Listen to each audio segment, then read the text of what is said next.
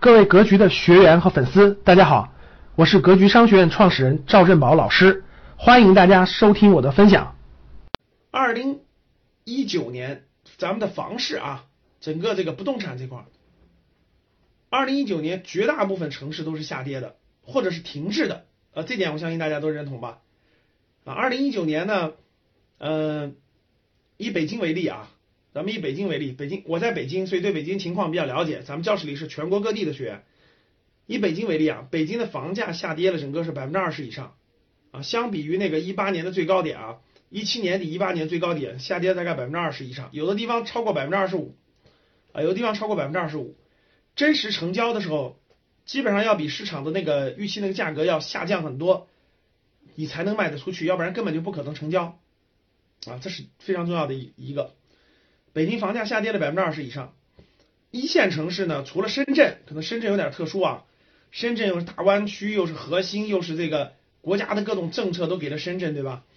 所以呢，这个其他城除了这个大湾区的核心城市以外，其他区域、其他城市基本上都是下跌的。啊，我相教我相信教室里各位应该有感触啊。好了，好，教室里各位，如果你家里是四五六线城市。如果你家里是四五六线城市啊，如果这个房价还是打八，就是还上涨的，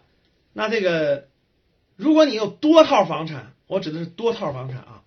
特别是有那种商住啊、什么商业呀等等的那些，该卖要该减少要减少啊，该减少减少。我估计好多打八的说我要自住，我不是投资，我要自住，我们家还涨是吧？我估计好多是这样的哈。那个其他城市呢，全国的那个全国的。大多数城市其实是停滞或者下跌的，当然有一些还是上涨的，有些小地方上涨应该说是已经到了，如果是特别小的地方啊还在上涨，你说老师怎么为什么我们家这么小的地方还在上涨呢？各有原因，就各有各有种原因，但是这个咱咱说投资来说哈，那可能是你出手的最好的时机了。从房市来说呢，其他城市基本上是核心城市现在都在下跌啊，中国除了深圳，现在核心城市都在下跌。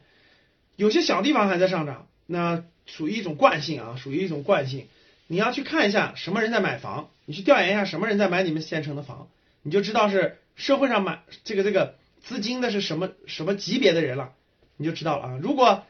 如果你家是一个四五六线那种小城市，你去调研一下那个买房的人，如果都是这种工薪阶层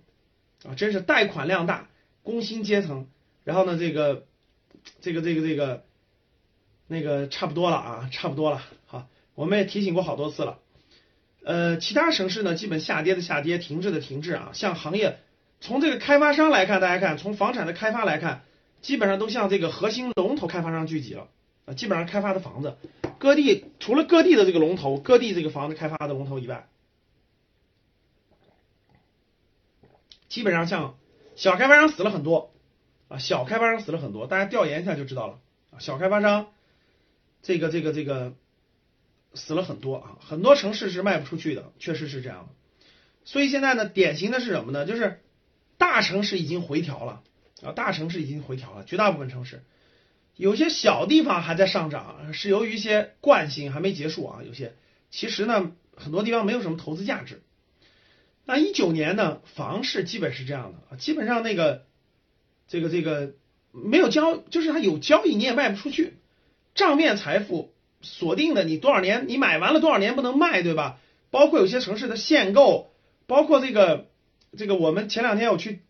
刚从珠海回来，到珠海的那个楼市，你看基本上就是那个交易量并不并没有想象的那么大那么多。第二个呢，二零一九年房市其实是不像过去各位一六年、一七年，或者是像。